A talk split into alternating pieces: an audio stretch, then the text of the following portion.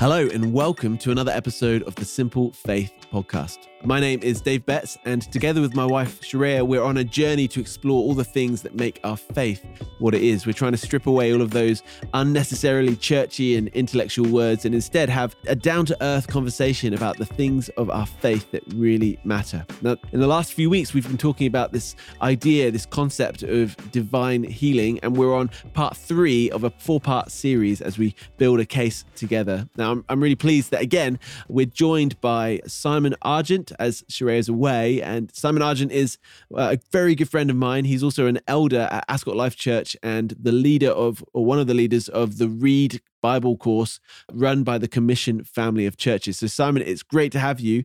I just saw that you met at church again for the first time in like a year and a half this Sunday. Yeah, we just met on Sunday. It was, I feel like this podcast for me is like a lockdown thing. Because I think this podcast started just after we shut down church. And so now, like, to be coming back into meeting as a church, it feels like we're entering a new era. I know things are a little bit different for you guys over in Canada. But, oh yeah, Sunday was brilliant. It's so weird, isn't it? Because your last Sunday meeting together was our last Sunday on staff at the church, which is just crazy, isn't it? That it's been all that time. I think we started this podcast about 2 weeks after the lockdowns began. And crazily, you haven't, we're what, 57 episodes in or something like that now? And you're only just meeting, which is, I'm so pumped about that. I mean, secretly, Sherea and I were kind of hoping that you wouldn't meet until November. And so that when we came back to visit in the UK, we'd get to be the first people to go back and it would be like we'd never left. That was my dream. I thought that'd be really cool. Didn't happen. Yeah.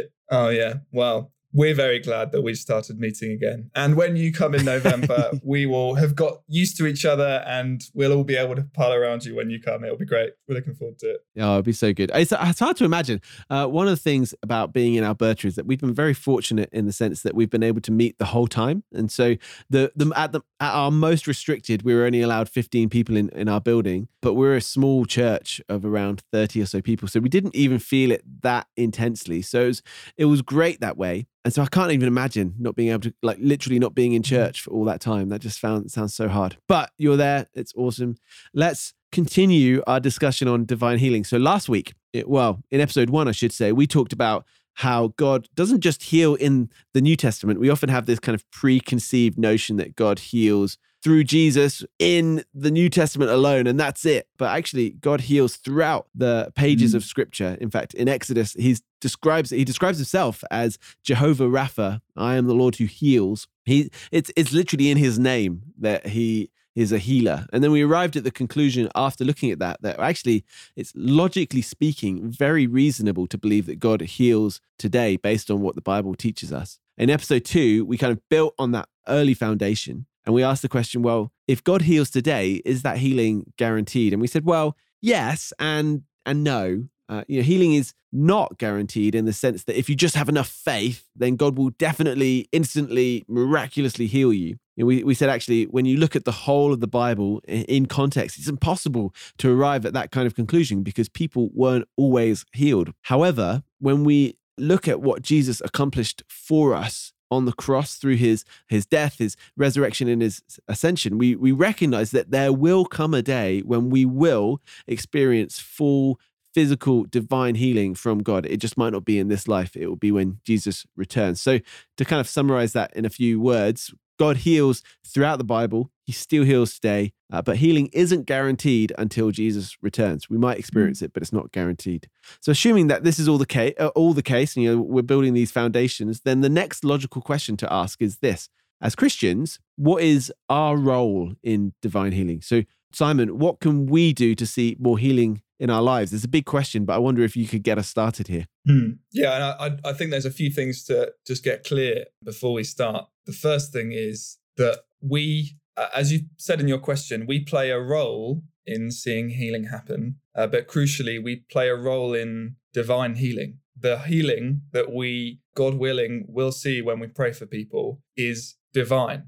God is the one behind it. It's only by God intervening, God by his miraculous power through the Holy Spirit choosing to heal someone that any miracle at all will ever occur, healing included.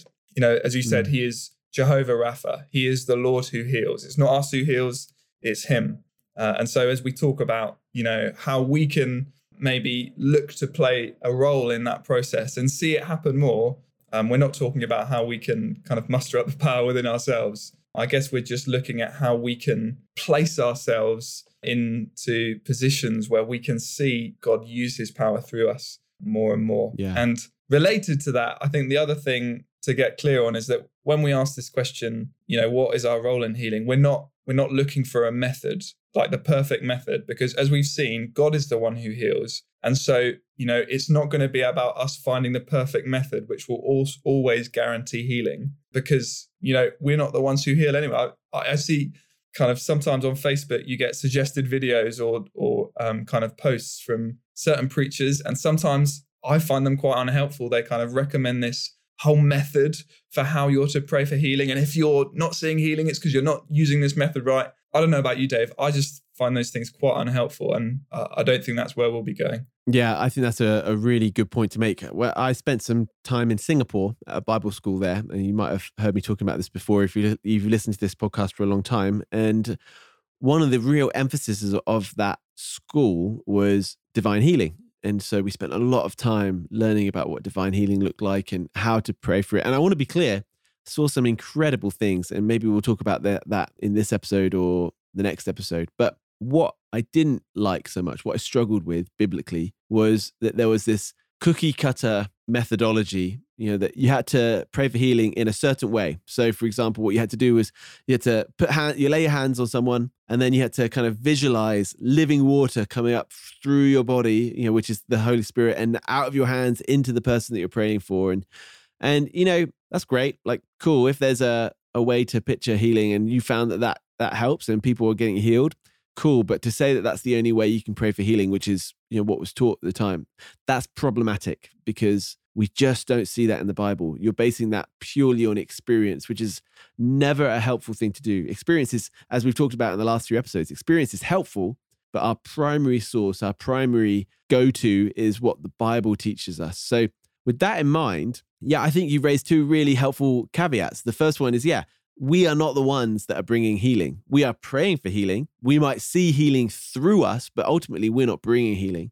And there is no secret method. So if you've come listening to this thinking, finally, I'm going to get the exact formula to see healing every time, you're going to be sorely disappointed. What we will give you today and what we want to talk about today are the things that we do know about divine healing from the Bible. So there's a lot we don't know. We'll maybe touch on that as we go through, but here's what we do know. The first thing I maybe would like to talk about is that we have to take divine healing seriously, which sounds like a really obvious thing to say, but you might be listening to this feeling super uncomfortable with the idea of divine healing.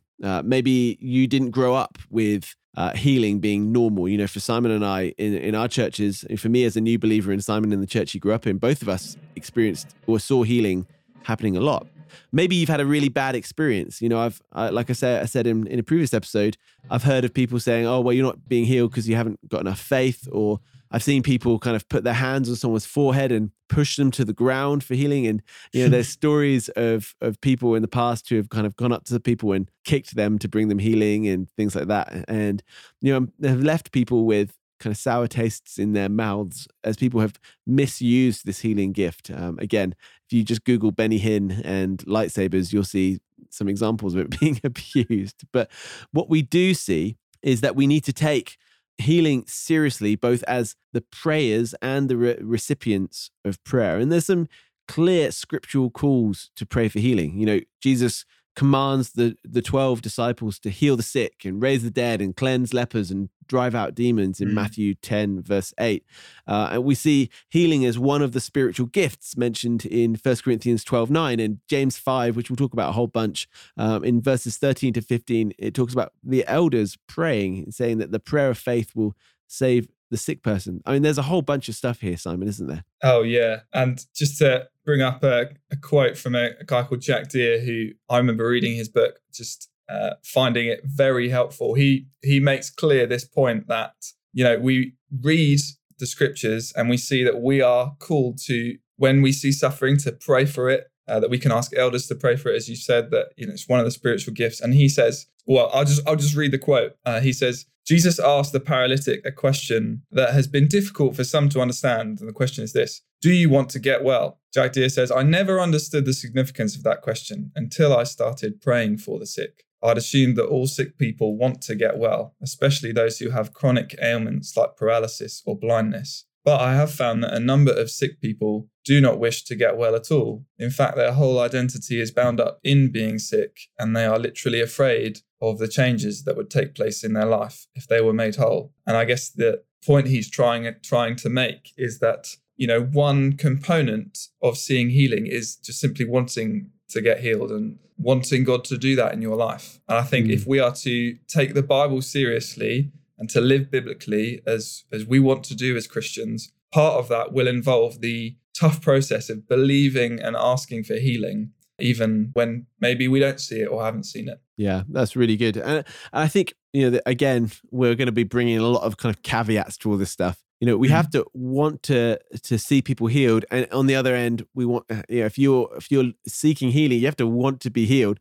But then we also have to remember people like Lazarus. You know, he's our kind of go-to for, as an example for someone. And he died. Lazarus died and Jesus healed him. Now, we don't know what was going on the other side of death. But it's a complicated, and we certainly can't make any presumptions, but I think you can make a presumption. I'm literally making a presumption as we say it. So yeah, I mean, we don't know for sure, but we can presume that Lazarus probably didn't desire to be raised from the dead. Maybe, maybe not. I don't know. I think it's probably unlikely. And so it doesn't. We're not saying that you necessarily have to desire to be healed, but it certainly is an important component that, you know, if the person praying for you doesn't believe that you're going to be healed, and if you're, as you're being prayed for, you don't believe that you're going to be healed, I think that's probably a challenge, which kind of, I guess, will bring us onto the issue of faith in a moment. But I wonder if there's anything you want to say about this idea of taking divine healing seriously before we move on to kind of the next kind of component. Yeah, well, just to add something I found really helpful, or someone I found really helpful in thinking about these things, is a guy called Duncan Lee, pastor down in Christchurch, has wonderful faith for seeing this sort of thing. And he has taught me, I'm not sure, you know, the context of it, but he taught me that when I am praying for healing for someone, to avoid the temptation to kind of front load that moment with all of the caveats and kind of explanations of why they don't get healed. So it might be that, you know, someone asked me to pray for them for healing. And my temptation as a pastor and as someone who has seen people not be healed is to say, well, I'm going to pray for you, but it might not happen for this reason, doesn't mean that God doesn't love you, et cetera, et cetera. But he says we should actually do it the other way around. He says that we should believe for a miracle, pray for a miracle, and then pass through the process when we don't see that happen. So he says, I always want to create an expectation that God heals, that he is Jehovah Rapha, that miracles occur when we pray. And then if it doesn't happen, then I will bring in kind of the theology that these things. Yeah. So I found that very helpful to, you know, take God at his word that he heals and to start there. Yeah, that's great. That's really helpful. I think for many of us, it's very easy to start making excuses before you even pray. And so I think that's a really helpful thing to do. So we're saying that you have to take divine healing really seriously. You know, if you want to see healing, it's something you have to expect and to want, to desire, both as the person being healed and the person who's praying for healing. The next component, which kind of links into this, is faith, but I want to put compassion into there as well. Faith and compassion we see in the Bible as being really important components. Now, last week, what we did was we refuted the idea that it's only your level of faith that brings healing. But that's not to say that faith is not important. Faith is still very important. I mean, Jesus healed some people because of their faith. We see that in Luke 8. Others he couldn't heal because of their lack of faith in Matthew 17. But in the same passage, Jesus also tells the people that even with the smallest faith, nothing will be impossible with God, right? Yeah. And I think something I've just been thinking about, even from our conversation when we recorded episodes a while ago, is in Matthew 17, Jesus seems to use the words for lack of faith and no faith interchangeably. And I'll tell you why that's significant in a moment. But basically, the disciples come to him. They haven't seen this boy heal that they were praying for. And he says, firstly, that they were an unbelieving and perverse generation, which is, I hope, how you greet your church every Sunday. But secondly, he says that they had little faith.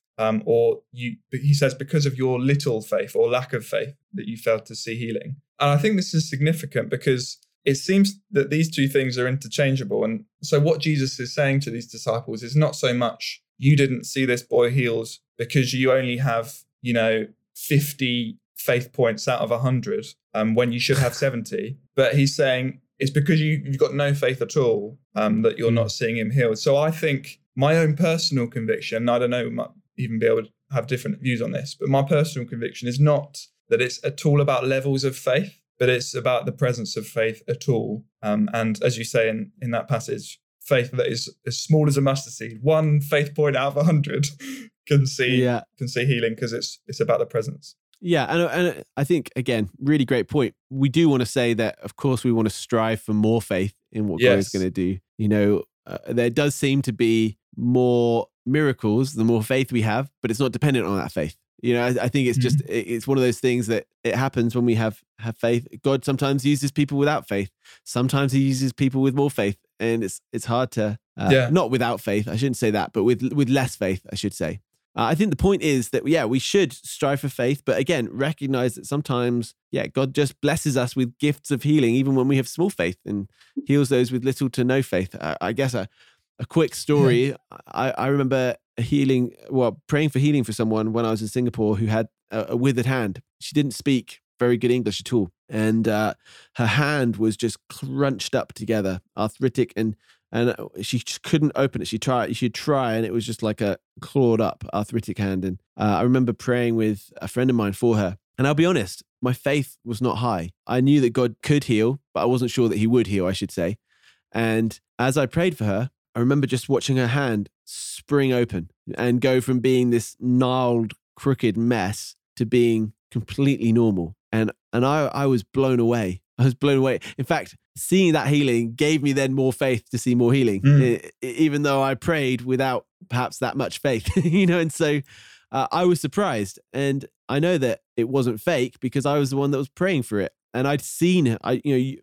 You couldn't deny the nature of her injury when we saw it. And so, and there was someone with me who could have verified it and so on. And I wasn't convinced, that God was going to heal. And then he did. And I was surprised. And so there was faith, but, faith is important. We have to have some faith. And the more we have faith, that's a really helpful thing. I think the other thing that's important that I've noticed more and more as I've read Jesus' ministry is that compassion's a really important thing too. We see God described in Psalm 103 as, being compassionate and slow to anger. In Lamentations, it says that God's compassion never fails. But here's the interesting thing in the New Testament. Jesus' compassion moved him to heal the sick and the hurting in Matthew 14, in Matthew 20, in Mark 1, in John 11. There was a number of times where Jesus' compassion was what moved him to bring healing.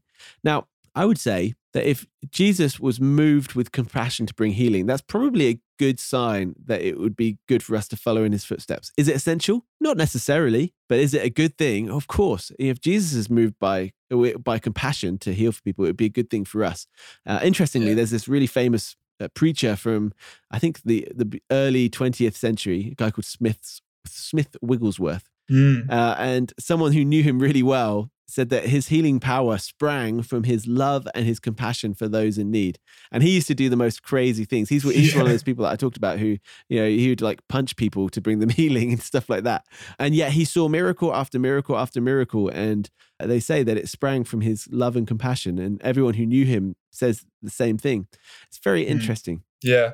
And I think on this whole compassion thing, I couldn't point you to a verse, but there's just something kind of intuitive that when you have compassion for someone, you really pray. I'm sure we've all had those times when, you're in a prayer meeting and, there's a call to pray for this ministry or, whatever, and you pray.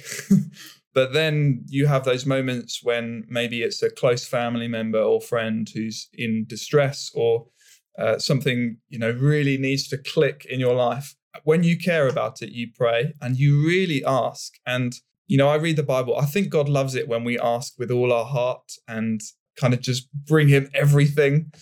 And often that won't happen without compassion. And so healing, as we've talked about, it's not a method, it's not a science, but there just seems to be something in the relational aspect of prayer that compassion is kind of a necessity, because that is what will lead us to ask God for these things for people. The alternative to that is often people are praying for healing for their own glory, you know, to bring themselves kind of the plaudits and so on. That I think that's one of the challenges, is that if you pray for healing without compassion, it's usually because you're trying to bring glory to yourself rather than to God, right? Yeah, and that leads to another thing that is totally worth saying here. When you pray for healing for someone, you are praying for them, not for yourself or your own story. Mm. And you know, I've been in those moments, probably even, you know, done it myself, where you see people pray for someone, they don't get healed, and then the prayer's response is to be disappointed and kind of visibly disappointed in front of this person who is still sick. Mm. And it's like, oh, you've left them with that impression. Not only have they not been healed, and of course that's something they'll have to deal with God, but you've kind of made them feel like a failure because they haven't lived up to your expectation. Mm. Whereas I think if we come in with compassion,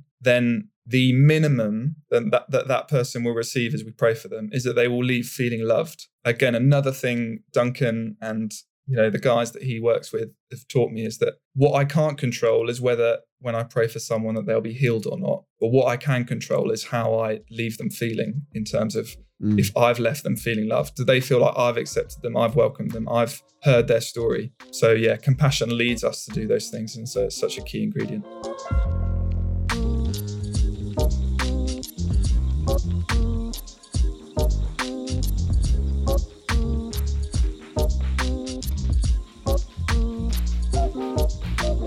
So we've talked about how we have to take divine healing seriously, and how faith and compassion are important components. And so those are the kind of meta components to healing, I guess, the broad strokes stuff to healing. The big question I'm sure our listeners will have, Simon, is how do we pray? How do we pray for healing? You know, some people will have heard pastors say, well, you have to pray for healing. Other people will say, no. You have to declare healing in the name of Jesus. I've heard both of those things. Which one is it? This is a big debate, isn't it? Oh, yeah. And a few years ago, I was really seeking to learn, because I kind of had this head knowledge that God heals, God does miracles today. But I wanted to reconcile that with my experience, which was that I just wasn't praying for healing that much and didn't have really faith for it, just because I hadn't seen it. And so I was looking to learn, all sorts of conflicting opinions. And some people would even say, when Jesus tells the disciples to go out in, I think it's Matthew 10, and he says, go out, heal the sick, raise the dead, cast out demons. They'll say, Jesus doesn't say pray for these things. He says, do it. Yeah. Therefore, if you ever pray for healing, then you are disobeying Jesus's command, and you won't see healing because you're not just declaring and healing people. I found that hard to, you know, there was something where that just didn't sit right, but there was kind of a guilt in me. It's like, I've always praying, you know, declaring in Jesus' name sounds a bit awkward, but I think we've kind of landed in the same place, which is it's not either or, it's both and. Would you say the same? Yeah, absolutely. Maybe we'll give some kind of biblical context to that. Yeah. Again, in my Singaporean context, not that the context was exclusively Singaporean, but just when I was in Singapore at this environment, they would say, you have to declare healing, exactly like you're saying, Simon. And then I've heard in other places, people say, well, no, you have to say, Lord, if it's your will, would you heal this person? And so it'd be like, you can only pray. And I think if you look in the Bible, we've got Jesus promising that he will do whatever we ask in his name. So you could declare healing. John 14, verses 13 to 14, Matthew 7, say those things. Like we said earlier, Jesus gave authority to heal the sick. He didn't tell them to explicitly pray for healing. He told them to go and bring healing. So, that was the passage in Matthew 10, I think. You know, in Acts 3, even Peter plays a role in healing by declaring, in the name of Jesus Christ of Nazareth, walk. We don't pray that very often. You know, we don't declare that very often. to people in wheelchairs.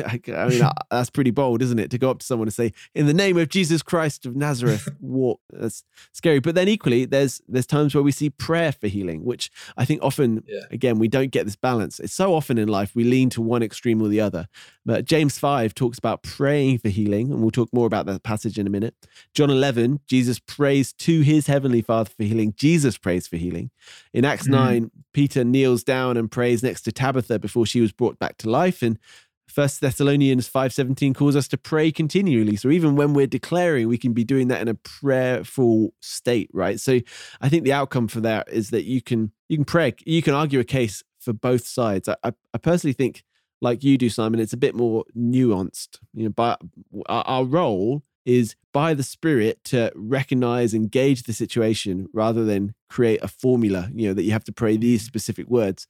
It's like the Lord's Prayer. The Lord's Prayer is a wonderful, wonderful prayer. But if you just recite those words by memory and don't think about what you're saying, it's completely pointless. But if you're engaging with those words and you're praying with the heart of what the Lord's Prayer is teaching you to say, as Jesus taught us to, is profoundly powerful and life-changing. You know, so I think you have to get that balance right. Is there anything you'd add? No, I don't. I think the only other thing to say is work out which way you lean and do your best to lean the other way. I'm very happy praying for healing. I mean, like asking for it, because I feel like, you know, I can close my eyes, pray for it. Declaring, just as you say, it just feels a lot more, I don't know, drawing attention to it. And it's like you say it once, and then what happens if it doesn't happen after that? And so I will often have to stir myself up to say, no, I'm gonna do what Jesus called me to do, and, you know, command healing in his name. Yeah, when we find there's two things like that, I think I always have to try and lean the other way to kind of balance myself. Yeah. Yeah, that's a good idea. I think it's good to do that, to push yourself out of your comfort zone in that way. But yeah, I would encourage you to sense what the Holy Spirit is leading you to do as well. Yes. And the Holy Spirit doesn't always lead us to what's comfortable. You know, you just got to gauge the situation, I think. There's a really interesting passage in James 5, I should say, which leads us to probably one of the only like explicit references to what we're supposed to do with healing. You know, I want to talk about that a little bit. Again, I'm just by way of reminder, we're saying that we have to take divine healing seriously. That faith and compassion are really important in some way, not the only things, but they're important as part of this discussion. And praying for and declaring healing in the name of Jesus is a good thing in the right context if you're being led by the Spirit. This is something that's important. Elders have a real responsibility in praying for healing, and it's something that I don't think we give enough focus to, at least certainly in my experience. Now listen to this passage in James 5, verses 13 to 17. It says, "Is anyone among you suffering? He should pray. Is anyone cheerful? He should sing praises. Is anyone among you sick? He should call for the elders of the church, and they are to pray over him, anointing him with the oil in the name of the Lord. The prayer of faith will save the sick person." And this is one of the few places, like I say, where there's like specific, actionable, smart objectives, if you like, when it comes to healing, to say, hang on, here's something you can do. If you want to be healed, go and get the elders to pray for you. Get them to anoint you with oil. And that sounds weird to us. It's so weird. I remember when I first got saved, there was this little bottle of anointing oil at the side of the stage at the church there. And when I noticed it, I thought, man, that is so weird. But before we kind of get all uncomfortable with that and awkward about the fact that oil appears, let's remember that this is in the Bible. This is not just, it's not just something that's casually there for no reason. It's biblical. And it's kind of an uncomfortable thing, isn't it, Simon? Oh yeah. And one I have wrestled with I've been an elder probably just over a year now, and I'll tell you, the first day I became an elder, I think you were probably there. You were there, weren't you? Yeah. I was.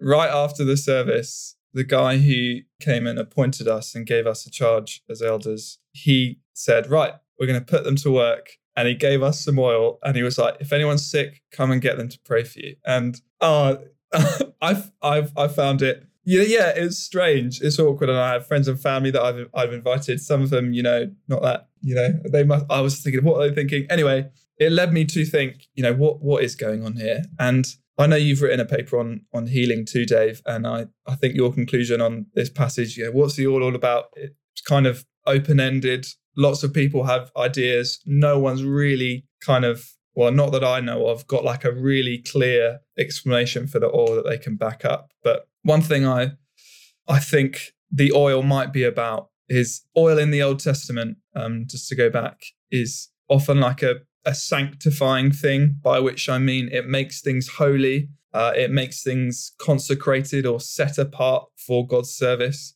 And so my view of the oil is that it's not like this healing oil that you kind of pour on the wound and then it, you know, all heals up like something in Harry Potter or something. I think actually what it's to do is... Yeah, deep heat, yeah. What do we call it? It's called... I forget what it's called in Canada. It's not called that. But yeah, that stuff we rub on, it just gets hot and then you're fixed. Yeah, it's... So not that. I think it's...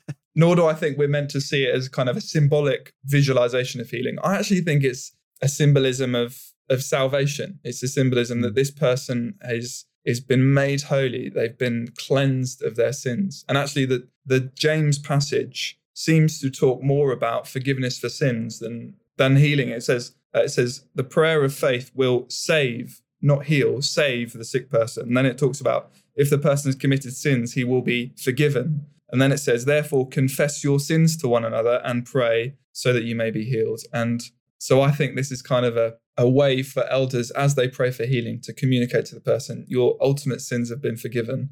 And even an opportunity, this is a subject we might come on to later, but an opportunity to talk with that person about if there is any unconfessed sin, because there are passages in the Bible which indicate that unconfessed sin can be a cause of suffering and sickness. I don't know what you'd say about that. No, that's great. I think it's really important to mention that. First of all, I thoroughly enjoy how awkward you sounded talking about that moment when you had to kind of put oil on people. I love that. I enjoy hearing Simon squirm in those situations, but well done for doing that. I know that you did it with grace and you've kind of since gone and looked into it, which is great.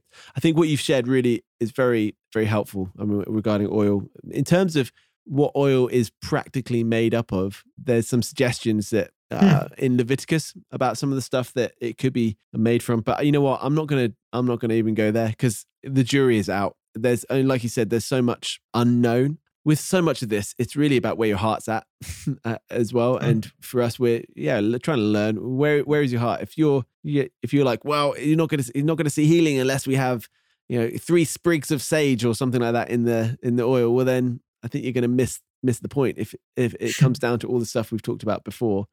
And unconfessed sin is a big deal. We've seen, I forget the reference now, but we've seen that the disciples say, well, is this person sinful? Is that why they're not being healed? And Jesus says, well, no, it's so that God will be glorified. So it's not always sin, but yes, the Old Testament is rife. It's filled with afflictions that come as the result of sin as well. So there is a component of faith and unconfessed sin and all of that stuff. It's a complicated one. But yeah, the interesting thing is the elders bit as well. I think one of the challenges in the 21st century contemporary church, at least as I've experienced it, is that elders often aren't as involved as they could be, or perhaps even should be in this. I love that you, again, shared the story of you praying for healing for people as elders, but are we going to the hospital beds and praying for healing with the sick? Are we going to their houses when they're sick, or are we trying to avoid it? In COVID, this is a challenge. If you're an elder and you're listening to this, are you more afraid of getting sick or praying for those who are sick? And that's a question. I'm not going to tell you what the right answer is to that, but it's definitely one to wrestle with. And so that's something that, I think we need to figure out. And equally, I would encourage you, if you're sick or if you've got something that you need healing for, I would encourage you to find your elder and say, hey, James 5 says that I need to be prayed for my elder. Will you come and pray for me? And initiate it. Don't expect the elders to initiate it for you, because sometimes it's hard for them to even know what's going on in your life, especially if you're part of a big church. So anyway, elders have a responsibility. There's 2 more things I want to talk about before we end here, Simon. The first one is that we should eagerly desire the gifts of healing. So that's different to taking healing seriously, which we talked about at the beginning. I'm saying, actually, we need to eagerly desire it. And there's also a demonic component that I want to talk about. So let's just talk about those 2 things in the time that we have left. In 1 Corinthians 13, verse 1, I think it says, is that all the believers should eagerly desire the spiritual gifts. And one of those spiritual gifts is healing. Now, here's something that I think is really fascinating about that. You know, we talk about having the gift of prophecy or the gift of tongues, and maybe you're listening to this and, you know, you're not sure about spiritual gifts, and that's okay. But we would talk about having, the gift of prophecy, singular, the gift of tongues, singular. And yet in the Bible, when it talks about healing, it's the gifts, plural, of healing. And I think that's a really fascinating thing, and it's something that we often miss. Here's what I want to propose. Simon, I don't know what you would think about this, but I found it really interesting and instructive that it's gifts, plural. I wonder if you don't have the gift of healing as in a permanent gift of healing, but instead you're experiencing the outpouring of God's grace in various gifts over time. So for example, I might experience lots of gifts of healing, you know, because it's God that brings the healing. Remember, that's what we said at the beginning. So last Sunday, perhaps I experienced the gift of healing, a gift of healing where God brought healing through me. And I might experience it next week and the week after and the week after and the week after for the rest of my life. I might experience it all the time. But then I might experience healing, a year ago, 4 years ago, but not again for another 5 years because God maybe chooses not to give me that grace gift of healing. And I wonder, and again, I'm thinking out loud here. This is not me arriving at a dogmatic, singular statement, but I just wonder if that's deliberate on God's part to make sure that we realize that this gift has nothing to do with us. And so what we pray for is for God to bring down a gift of healing to move through us into the person who needs that healing or is desiring that healing.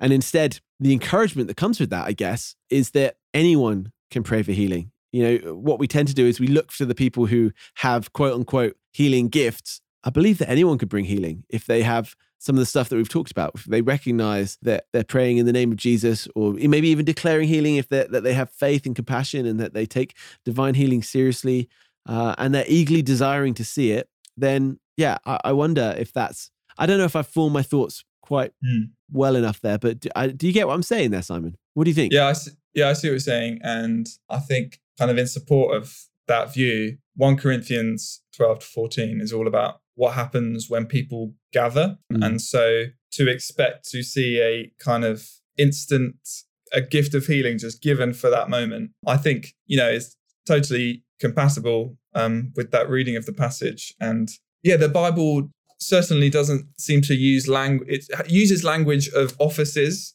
by which we mean the office of prophet, evangelist, pastor, teacher. I don't think it uses ever healer as an office in the church. So I think you're probably right in that it's certainly a gift that everyone can pray for. We should eagerly desire the spiritual gifts, as you say, and might not be something that is just only in certain individuals. However, I think I would say, and this is coming from more from experience than from scripture, but I don't think it's incompatible with what the Bible says.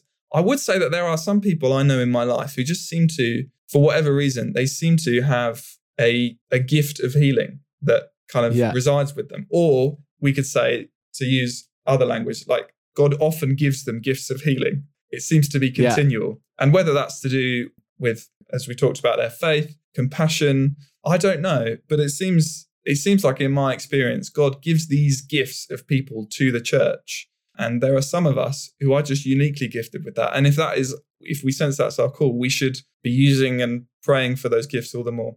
Yeah, I agree. I think it's a challenge here. I'm thinking out loud more than anything. I haven't arrived at a conclusion. I'm just kind of pointing out something that's a bit, I think something that we miss if we're not careful in what we read. What I would say is, that those people who do certainly see healing more than others would experience, maybe I'd say it like this, they experience in greater measure the gifts of healing. Maybe I'd word it that way, but I'm not sure. I think it's good just to point to it to help maybe our listeners to think about it. If you're listening at home, it's just something to think about. Have you never noticed that it says gifts plural, and it's reflected that way in the Greek as well, which is it's just a very interesting thing when you compare it to the singular gifts elsewhere. But the point is, we should eagerly desire those gifts. So that's important. And then the final thing that is really worth mentioning, that again, I don't think we put enough stock into is that there is a demonic component to healing, or to the lack thereof, or the need for healing. You know, we see in the New Testament that demonic activity was occasionally, emphasis on occasionally, responsible for various afflictions. So we see some people struck deaf and dumb, and others experience fits of violence and seizures. And in Acts 5, Peter encounters people who were tormented by unclean spirits. You know, this is, let's be frank, pretty uncomfortable and pretty challenging, but they're certainly in the days of Jesus, and we have no reason to believe that those days have finished, that some people perhaps afflicted by demonic or unclean spirits. Well, what does that look like? What does that mean for us? It's something that we need to keep in our heads, because this is a broad subject. We could talk about, you know, this idea of deliverance, and that's a whole big topic that we could get to in another episode, perhaps one day. But the important thing is to recognize that sometimes the challenge is not just for physical divine healing, but for spiritual healing. And what I would say is that if you're a believer, I think the chances of you being afflicted by an unclean spirit are very low, I would say, in my opinion. But again, that's probably opening a can of worms I don't want to get into. I think primarily non-believers are the people that will experience some of those spirits. Because if you've got the spirit of, like the Holy Spirit dwelling in you, there's not much space for demonic spirits. That's all I'm going to say. But again, opening a can of worms. Wonder what you think, Simon. Yeah. Let me see if I can keep the can shut. Yeah, I think it has to be a component that we are aware of. I think I don't have much experience of kind of praying for healing and seeing these things, but from what I'm told by people more experienced and wise than me is that often they will make themselves clear, and they are something we should take seriously but not be afraid of, because as we say, we know the one who is greater than he who is in the world. As in, we have the Holy Spirit in us who is greater than the enemy, the evil one, Satan, whatever you want to call him, who's in the world. And so we have power over those spirits. And so when we are praying for someone and maybe we just, you know, rightly just discern, maybe just in our own hearts, like, God, is there anything else going on here? And just ask him to disclose it. And there is something we, in the same way that we can pray for sickness and see that go, we can pray for deliverance and see that go too. But I guess, again, this is a place where it's really helpful to involve pastors, elders, those who are, you know, slightly further ahead than you in the faith as we pray for these things. Yeah. Thanks, Simon. That's good. I think this is something we could talk about in a lot more depth. You know, people have written a lot of books about these subjects, and it gets very broad and very deep. And that's not the scope of what we're trying to do. Like I said, you know, at the beginning, you're probably hoping for a bit more of a formulaic approach to healing. And I just don't think the Bible presents us that. You know, Jesus heals in so many varied and different ways. And I think he does it deliberately, you know, so to make sure that our focus is on trusting in God, not in our own strength to bring healing, because it's not about us, it's about God. So we've talked about so far how ultimately, yeah, it's the Holy Spirit that brings any miracles. It's God working through us that divine healing comes. There is no secret to divine healing, but we have to take it seriously. We have to recognize the importance of faith and compassion in that mix. We can pray for or declare in the name of Jesus wherever you feel the Holy Spirit is leading you to. Like, there's no set rule that way. Elders have a responsibility, that's clear, and to come and pray for them and anoint with oil. And we should eagerly desire the gifts of healing. And finally, we've got to recognize that somewhere in this mix, there is a demonic component that we need to be aware of. So those are the things that we know based on the Bible. There's a whole bunch of conclusions you could come to, but I think you'd be coming to personal experiential conclusions as opposed to biblical ones. With all that in mind, Simon, I think we're going to end it there. And next week, we'll finish this 4-week series asking the final question on top of this debate or discussion, I think is a better word, on the top of this discussion. Yeah. Yeah. What happens when healing doesn't come? That's a huge question. We're going to try and approach that next week. So I hope you found this helpful. If you have any questions, as always, feel free to send us an email at simplefaithpodcast@gmail.com or contact us personally or via social media. We would love to connect with you. In the meantime, have a fantastic week, and we will speak to you very soon. Bye.